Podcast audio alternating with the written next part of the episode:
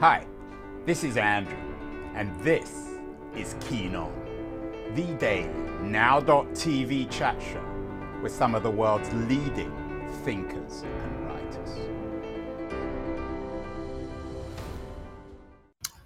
Hello, everybody. It is June the 14th, um, a Tuesday, and the headlines are all about inflation. Uh, the stock Wall Street stocks apparently are stabilizing. I'm not sure how long that will last ahead of the Fed's upcoming meeting on how how, how much um, interest rates are going to be raised. Uh, we're all wondering why gas prices are so high, dramatic rise in gas and many other prices. Um, uh, it's harder and harder to understand what the Fed is going to do and whether uh, its uh, its lifting of rates is really going to have an impact. We're also beginning to think historically. Martin Wolf of the FT, who has been on this show a couple of times before, um, is trying to learn what we should and shouldn't do from the 1970s. Uh, he fears a return to the 70s, although the great debate is how we are different today in the 2020s than we were in the 1970s. Uh, there was an interesting piece in the New York Times um, uh, three days ago, an op-ed uh, on fing- finger pointing in inflation. Uh, who to blame? That's something that everyone's in the business of doing. Uh, and the op-ed writer who has been on my show before is once again on it. He is blaming, and, and, and my guest is Christopher Leonard, who is also the author of Lords of Easy Money. Uh, he's blaming the the Federal Reserve, and, and he has an interesting narrative on it. Um, and uh, Chris is joining us from Kansas City today. Chris, your finger pointing at the Feds. It's what journalists do best. Yes, I am. I am assigning blame to the Federal Reserve, and you know, I, I think it's important. I actually think it's quite important for people to understand the background of how we got to where we are today and why the Fed is so uh, important to the story and why they're responsible for a lot of the economic wreckage we're seeing today. Yeah, and, and, and this is really derived in many ways from your best selling books, an excellent book, The Lords of Easy Money How the Federal Reserve Broke the American Economy. You pretty much go back to 2010 or 20 08 and 2009. What happened then, which in your view is such a major mistake? Yes, that, that was a turning point in monetary policy history, 2010. And, and what I'm really trying to say in that piece this weekend is that, you know, right now in June 2022, we're seeing incredible, not just volatility in the markets, but a real downward correction. The, the stock markets are down 20%, and I think it's really the beginning of a story uh, of a lot of tumult that's ahead. And to understand why this is happening right now, it is important to go back to 2010 because that's when our central bank, the Federal Reserve, charted a new course, really did begin a set of experiments and unprecedented programs in an effort to drive economic growth. And, and just to put it simply, the last decade from 2010 to 2020 was a decade of super easy money, incredibly low interest rates. Interest rates held intentionally at 0% for roughly a decade with one min- minor interregnum. While at the same time interest rates were at zero, the Fed was printing trillions of dollars and sending it directly into the banking system and, and all of this had the effect of of reshaping Wall Street, reshaping the financial markets in a way that was dependent on this easy money. And now inflation is forcing the Fed to take the easy money away, to tighten. And, and that's why we're seeing really the earthquake that we're seeing right now in the markets. Um, Chris, it always seemed to me as a non economist that inflation didn't happen earlier, given that the Fed started printing money in 2010. Why has it taken 12 years for this inc- inflationary crisis? I mean, it's always understood, at least in economics at 101, that if you print money, you create inflation. That's exactly right. And, and it's so interesting. It's one of the things I talk about in the book.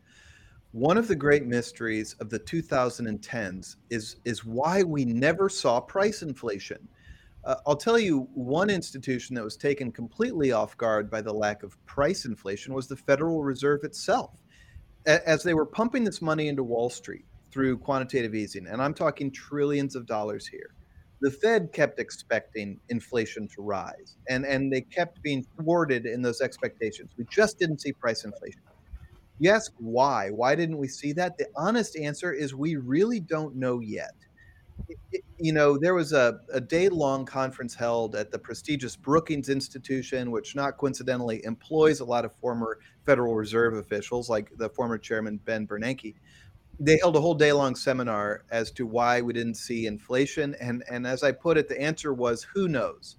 Uh, one key factor does seem to be that we've created these global supply chains that had a large deflationary effect. Okay, stuff was just getting cheaper and cheaper every year as it was being produced in lower wage countries, and and that was happening at the same time we were printing all this money the reason why I'm bringing that up is it, it does seem that the interruption of those supply chains after COVID played a big role in driving up inflation. But it's going to take us a while to figure out exactly why we're seeing the extremely high price inflation that we're seeing now when we didn't see it uh, 10 years ago as, as the Fed was printing all this money. Uh, but, but, um, I was going to call you Ben. That would have been a Freudian error. Ben Bernanke is your nemesis. He was the chairman of the Federal Reserve between 2006 and 16. He also has a recent uh, op-ed in the Times about inflation. Isn't going back to the 1970s. He trusts the Fed. Of course, he would, given a, he's the former chairman. If we had Bernanke on the show, and perhaps we'll get him on in a future show, it'd be actually really interesting to have both of you on at the same time. He would say, "Well, look, in I'm guessing at least, he would say, well, in 2010, things weren't normal. The, the, whole system was about to collapse. If, if they hadn't poured all this money into the system, all the banks would have gone under. How, how, uh, two questions on that, uh, Chris. Firstly, do you think that's what he would say? And secondly, would he be right? Well, he is, gosh, of course, I, I, need to hasten to say I, I don't consider him my nemesis. Uh, you know, this book intellectually, if not you know, personally. Exactly, and I, and I own it. This book is extremely critical of the Bernanke chairmanship. Uh, uh, I started the book with a great deal of sympathy toward Ben Bernanke. I wouldn't want to be Fed chair during the crash of 2008 2009. Uh, the Fed acted in the emergency conditions of 08 and 09 in a way that did stave off an even worse financial collapse. But in the course of reporting this book, I think that Ben Bernanke took huge risks, had a short term horizon, didn't shoot straight with the American people about what they were doing, and has created massive problems that we are confronting today. So I think you summarized Bernanke's point well is that the Fed was facing these terrible conditions and really had to do something. I mean, the, the title of his memoir is The Courage to Act. And, and I think that's how he portrays what he did this book, Lords of Easy Money, starts late 2010. The economy was in, the American economy was in a rotten state at that point. It was in this hangover from the crash. Unemployment was still north of 9%, but we were not in a recession in late 2010 when Bernanke started this experiment in quantitative easing. It, quantitative easing was something new for the Fed. It was basically a jobs program it was Bernanke saying, okay, Congress isn't really acting. Congress is dysfunctional. We are going to step into the breach and we are going to try to drive forward economic growth. That is very different from saying we're going to bail out banks in the middle of a five alarm fire. But isn't now, that just to sort of it's trying to give it a political spin? Yeah. The politics of the New Deal in a different guise? Absolutely not. Could not be further from it. This is so important to understand. Quantitative easing, what the Fed did is not the New Deal. It's not even Keynesian economics. It's fascinating. I'm so glad you brought that up. Look at what we did after the crash of 1929. The New Deal structurally reformed the entire banking system. It broke up the big banks, it, it created new regulatory institutions, and then critically, the New Deal went out there and put money in people's hands. It hired people to go dig ditches, build dams, even write stories. That is entirely different from what the Fed did. which was to print money inside the bank accounts of 24 institutions on Wall Street called primary dealers. The Fed was just printing money on Wall Street. That is very different from putting money in the pockets of millions of. of so, so in, in an odd way, and we, you and I have talked about this before last time you were on the show, actually. Yeah. Quantitative easing is is is a new deal for the banking community. Is that fair? Yes, it's and and we saw it repeated again in the COVID crash of 2020. And as I put it, you know, the system to bail out banks and asset holders is a super well maintained, efficient bullet train of a system. Yes, it is the new deal for JP Morgan and Goldman Sachs. I think that is a great way to put it, and it works very well. We did not break up the big banks or restructure the banks after 0809. We simply recapitalized them and then flooded money into the system starting in 2010. Look, the results have been deleterious to the American economy. It has widened income inequality. It has increased the levels of debt. It has increased risky debt. And, and it has created this fragile financial system that we're seeing today. And, and all for the benefit of not creating that many jobs. So, so this, in your view at least, quantitative easing is the reason why the wealthy have done so well in the last 12 years. They benefited in the COVID years. Um, they, they profited from quantitative easing much more than what I, what we might call the middle class, although that barely exists anymore. Is that I, fair, Chris? a hundred percent fair and and i would humbly submit it. It's not some kind of opinion it's just a mathematical fact. Let's just break the world into two groups of people. People who own assets like stocks bonds and real estate and then people who earn the most uh, most of their living through a paycheck what we would call wage earners. Quantitative easing by its nature according to the federal reserve itself was going to work by boosting asset prices you flood that money into Wall Street, the money goes and chases assets and it drives up the prices. Ben Bernanke and his team were hoping that by driving up asset prices, they'd create the so called wealth effect. They'd make people feel like their 401ks are fat. They'd go out and spend more money. But break it down who owns assets in the United States? The top 10% of the wealthiest people own 65% of the assets. The top 1% own 40% of the assets. You look at the bottom half of Americans, they own about 7% of the assets. So a program like what the Fed was doing to pump up asset prices by definition benefits the much smaller group of people who own assets and it absolutely widened wealth inequality do, in America. Do you think that one of the political consequences of QE was the rise of Trump, the increasing strength of populism, particularly right-wing populism, but also left-wing populism? Yes, Trump is the phenomenon with a thousand parents, if you will. There's so much that is going into what's happening in America today and, and why we saw the rise of a, of a demagogic right wing populist like Trump. What the Fed did exacerbated the underlying trends that led to Trump. The decade that I really wanted to focus on was 2010 to 2020 Wages were effectively flat, economic growth was weak, and productivity growth was weak during that decade. The American wage earner is not a happy, flush group of people right now. The Fed helped double the value of the stock market. It nearly doubled the size of the corporate debt market. Those markets hit records. It was hypercharging the financial system. Yes, that contributes to the uh, the the feeling that the system is rigged and benefits a small group of people, which Trump so capitalized on, the frustration of wage earners, and and the the malaise, the the, the sort of sideways drift of of most people economically in America. I'm curious. I had Stephanie Kelton on the show. I know you're very familiar with modern monetary theory. Her book, The Deficit Myth, seems to play into QE. What's your take on modern monetary theory, the idea of this people's economy that government can keep on printing? I mean, I'm not sure she's a big fan of Bernanke either, but I'm assuming that you're not a big fan of modern monetary theory.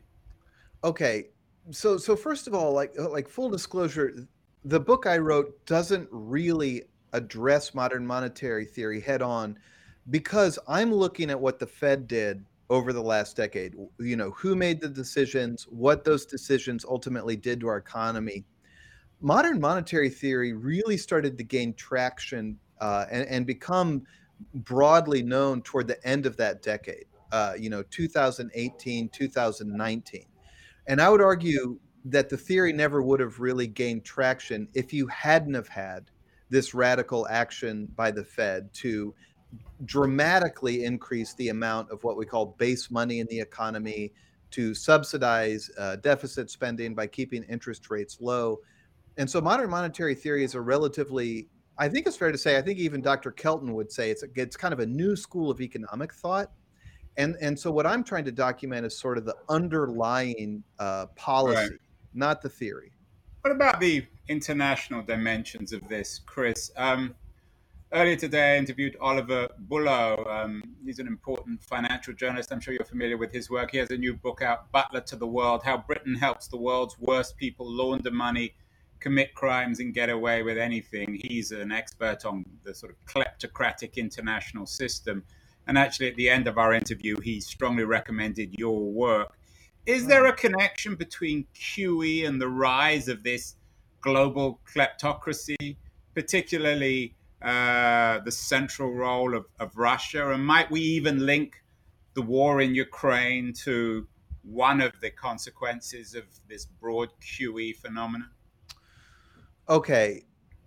You know, what I would say is that QE affected the entire global financial system in, in, different ways. You know, the effects it was having on Wall Street, it did have internationally. And a, a lot of the effect that QE had again was creating this pool of money looking for a place to invest and then pushing that money into ever riskier assets and those assets like documentedly included debt from developing nations dollar denominated debt and even sovereign debt around the world turkey uh, argentina mexico uh, and, and and russia so it, it it pumped up debt levels in the developing world in a way that is going to certainly be destabilizing in the coming year as the central bank in America, as the Fed tightens.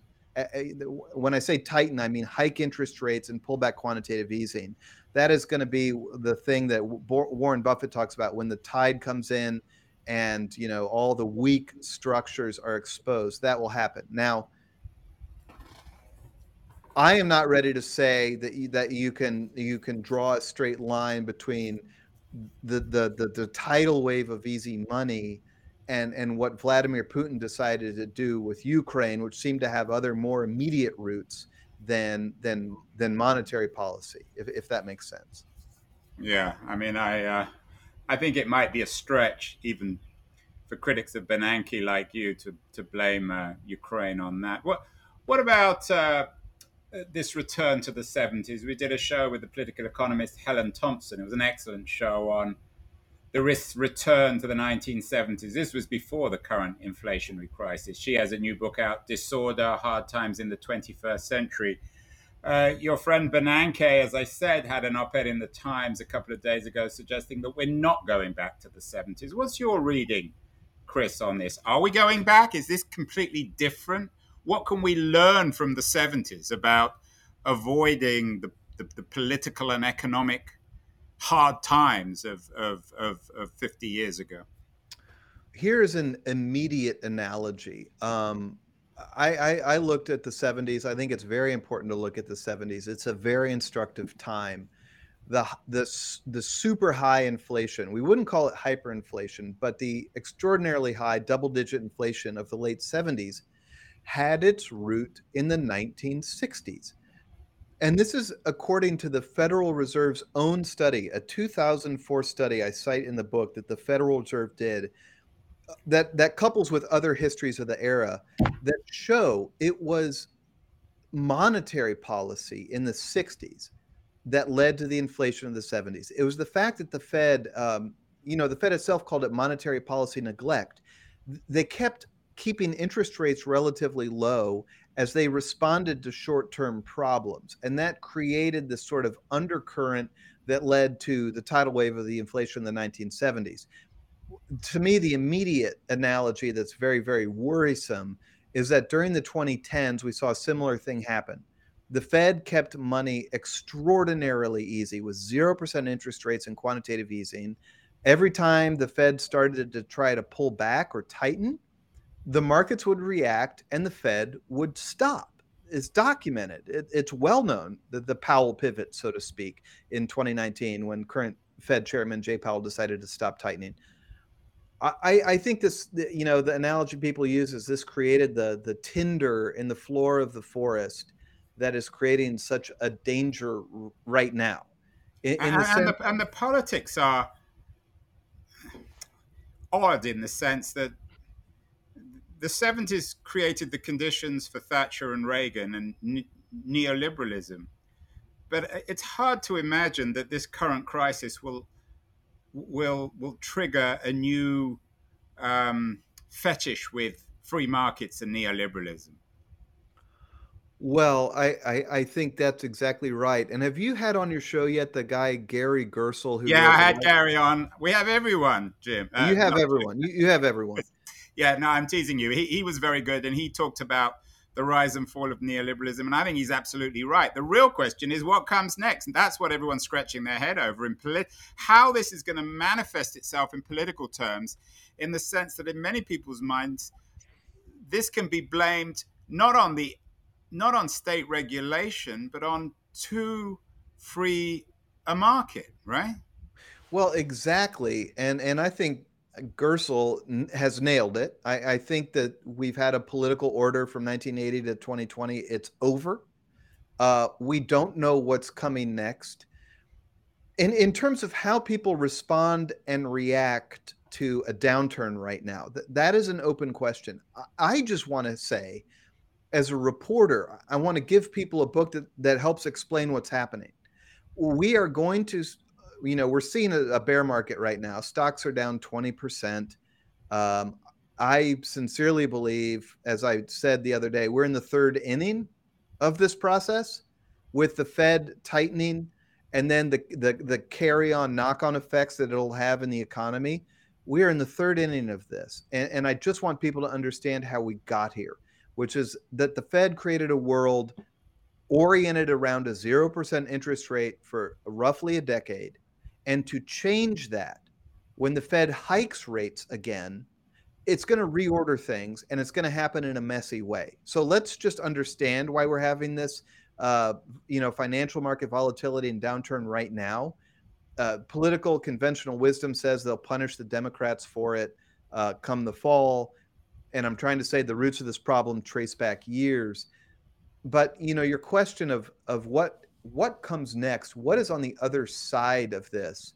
Uh, I have no idea. I have no idea. I'm out there trying to report right now and trying to assess these yeah. different schools of thought. It, it's really interesting. And I think it also reflects the intellectual bankruptcy of the current political system. New York Times reports that the White House, and Joe Biden doesn't seem capable of dealing with much. He, he, he talks about inflation as the problem from hell. In other words, they have no idea how to deal with it. The Republicans, or at least the non Trump Republicans, are gone back to their traditional playbook of combating inflation with tax and trade policies. Again, they're kind of clueless. What it seems to me is, is if, if this crisis isn't tamed in the next two years, and as you suggest, it probably won't be, we're, we're lucky if we're in the third inning it could easily result in the rise of a third party candidate with a very different read on traditional Democratic and Republican uh, takes on inflation. Is that fair? Well, it's fair. And, uh, you know, as we talk it through, I, I think that's a best case scenario. Um, if, if we had a, a democratic movement where we came up with a workable theory that people could get behind as to you know how to create broadly shared prosperity in America. uh, that's what the Gerstle book is all about. We had this understanding that was entrenched politically called the New Deal Order, you know, from 1930 to 1975 ish. And then we had one under Reagan of neoliberalism. The idea that we'd have a have a new order, and again, I want to stress like democratically pushed, that would probably be the ideal scenario that that we could have on on the other side of this. But Gary Gary doesn't seem to, you know, Gary's a card carrying leftist. I mean, he's on the very much on the progressive side of the of the Democratic Party, but he doesn't believe we can really go back to the New Deal. I mean, there are people who argue that the only way to really tame inflation is to go back to the old progressive playbook of taxing the wealthy, but that probably won't work. as the New Republic is taking that position. Uh, I mean, what, you, what is your sense, um, Chris, on the best policy to address this stuff? I mean, given well, you, you, you know you have you've taken the relatively long view. Okay, 2010 happened. Okay, we can blame Bernanke, but we can't turn the clock back. We have to deal with the current game. We have to deal with the current realities. Yes. When you look at the 70s, and, and I, I, am not like a monetary hawk, hard money type person at all. But when you look at the 70s, they tried everything to hold down inflation, stuff we would never consider today price controls, wage controls, all these actions of government nothing tackled the problem until the Fed tightened the money supply. And unfortunately, the Fed did it in a very fast and drastic way, doubling, more than doubling the interest rate, tanking the economy, creating a brutal downturn. Some people say we've never really recovered from the recession of the early 80s.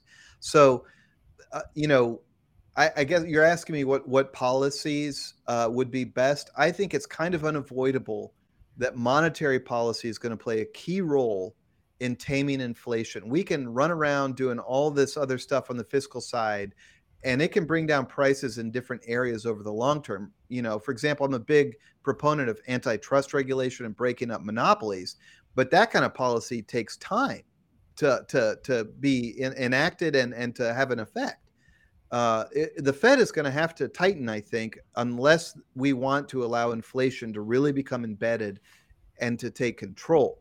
And then, in terms of what America's new political order would look like, you know, I've, I've made no bones about the fact that I'm a pretty, I, I you know, I think the New Deal worked. Uh, uh, it, it, it had its seeds of its own destruction inside of it. There were there were weaknesses in it, but when you look at a period of um, shared prosperity in America, it's hard to beat that period from 1940 to 1970 or 1975. I mean, there's a longer conversation there, Chris, with Second World War, all sorts of other variables that we can't get into. Uh, your your your excellent op-ed in the Times talks about how quantitative easing compounded our need for risk. It's an interesting take. And it certainly makes sense in terms of the headlines today about Coinbase now, one of the crypto exchange exchange platforms. They've announced today that they're laying off 20% of the people that, that work for them. Some of these crypto platforms uh, have completely collapsed, like Celsius, which seem like scams. Do you think that a lot of the, the so called new economy, crypto, Web3, is this all just going to go away? This is all the froth created by QE that will seem like the dot com boom of the late 90s? Um, I don't know what will go away and what will endure in terms of some of this new technology. I think it's very safe to say that the prices will correct dramatically downward to reflect the underlying value of, of the assets let you highlighted that paragraph. Let me please explain something that I think is very important. Okay, and let me read it for people not watching. Uh, okay. All of this easy money has a distinct impact on our financial system. It, inv- it incentivized investors to push their money into ever riskier bets, which I think is self evident given what's happening today. Yes, this is all in the documentation, the, the debates they had inside the Fed, and how it works think of the financial market as being like a teeter totter or a seesaw. On one side, you've got safe investments. On the other side, you've got risky investments. When interest rates are at four or five percent, the safest investment in the whole wide world is a United States Treasury bill. And so, you know, if I'm a big hedge fund and, and if I can earn 4% by stashing my money over on that safe side of the teeter totter in a Treasury bill, I'm going to do it. What the Federal Reserve did over the last decade was it intentionally moved all the money from the safe side of the seesaw to the risky side. And, and it did that by driving down the interest rates paid on safe long-term treasury debt. The one thing I watch all the time is the interest rate on a 10-year treasury bill. Just think of it as what you can get paid saving money on Wall Street. So what the Fed patiently did for a decade was moved all the money from the safe side to the risky side. Well, now the teeter-totter is shifting, okay? The the interest rate on a 10-year treasury bill has gone from effectively 0 in 2020 to about 1% at, at Christmas of this year to north of 3%. That means the money can start shifting back over to the safe side of the teeter totter. And so, all these things that make sense in a 0% world cryptocurrency, Tesla stock, uh, super high value Facebook stock, commercial back real estate you get your money out of that stuff in a 3% interest rate world. Uh, that's the readjustment that we're going to be seeing. So, yes, the Fed incentivized risky investment for a decade, and now that incentive is going to go go away as interest rates rise. But we did get Tesla. I mean, I don't think very highly of Elon Musk. I'm sure you don't, but he is a genius in his own way, and Tesla, I think, represents progress as an electronic, uh, as, a, as an EV revolution, um, innovation. So if if we go back to a, a um, a more conservative economy, Chris, where's the innovation going to come? Oh my gosh, that is such a great question. Thank you so much. You've got two things. You've got the actual car, the Tesla, and then the charging station, and then the infrastructure to support it. That that's real super important innovation. I mean, my goodness, that's that's the key of the entire American economic system. Innovation, productivity, creating new products you've got that, but then you've got Tesla's stock. That's what I'm talking about. I'm talking about people pouring their money into purchasing Tesla stock to make the asset price go up. And then when it goes up, people see it's going up and they put more money in it, which makes it go up. And they see it's going up, so they put more money in it. Those are asset bubbles. Tesla's stock price, many people would argue, made well, it's market's proving it now the, the the the price made no sense. It needs to correct back downward. That's the asset price. The underlying value is the product and the innovation. And uh, you know, I at this point sincerely believe that the Fed's pro, the, the Fed's policy of quantitative easing and zero percent interest rate did not stimulate or stoke innovation. It stoked financial speculation, stock buybacks, stock purchases and asset price increases. That's and, not and sort of manias like uh, Coinbase and uh, um, and uh, Celsius and these other uh, uh, uh, the, these other initiatives often seem like scams or Ponzi schemes. And I profile in the book the story of a company which called Rexnord. It's this old school industrialized company in Milwaukee. Interestingly, Jay Powell, the current chair, Fed chair, Fed, uh, I'm sorry, Fed chair, bought and sold this firm when he was in the corporate debt world at, at Carlyle. Group. What you see is over the decade zero percent interest in quantitative easing, it didn't it, it didn't incentivize this company Rexnord to innovate, to build a new factory, to invent a new product it just stoked these financial transactions like mergers and stock buybacks and borrowing and corporate debt and issuing corporate debt to securitize and resell. That's what gets encouraged by 0% interest rate and quantitative easing. Finally, Chris, if, uh, if watching, I'm sure he's got not much else to do. One piece of advice from uh, Christopher Leonard to Jay Powell, the chairman of the Fed. Okay, this is going to sound incredibly cliched and just lame. Uh, shoot straight with people. Um, I think that there's been a terrible tendency on behalf of the leadership at the Fed not to shoot straight. And part of that is the culture of trying to like obscure what they're doing because everyone's trying to make bets and Wall Street's trying to figure out which way interest rates are going to go. So they developed this whole culture of intentionally not being comprehensible. It's called Fed speak. But I think that has really bled over into a lack of transparency and honesty. And now Jay Powell is a very charming guy. Um, you know, there's a lot to recommend him.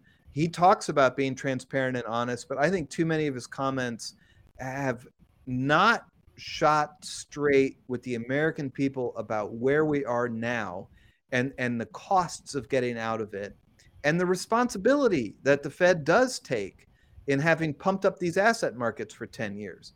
So, you know, he says he's being very transparent and that's a key part of it. But I talk in the book about how, you know, Powell will say things like we're not seeing elevated asset prices or asset bubbles. And it's just stunning to hear someone say that. So, um, you know, candor and honesty are a good thing.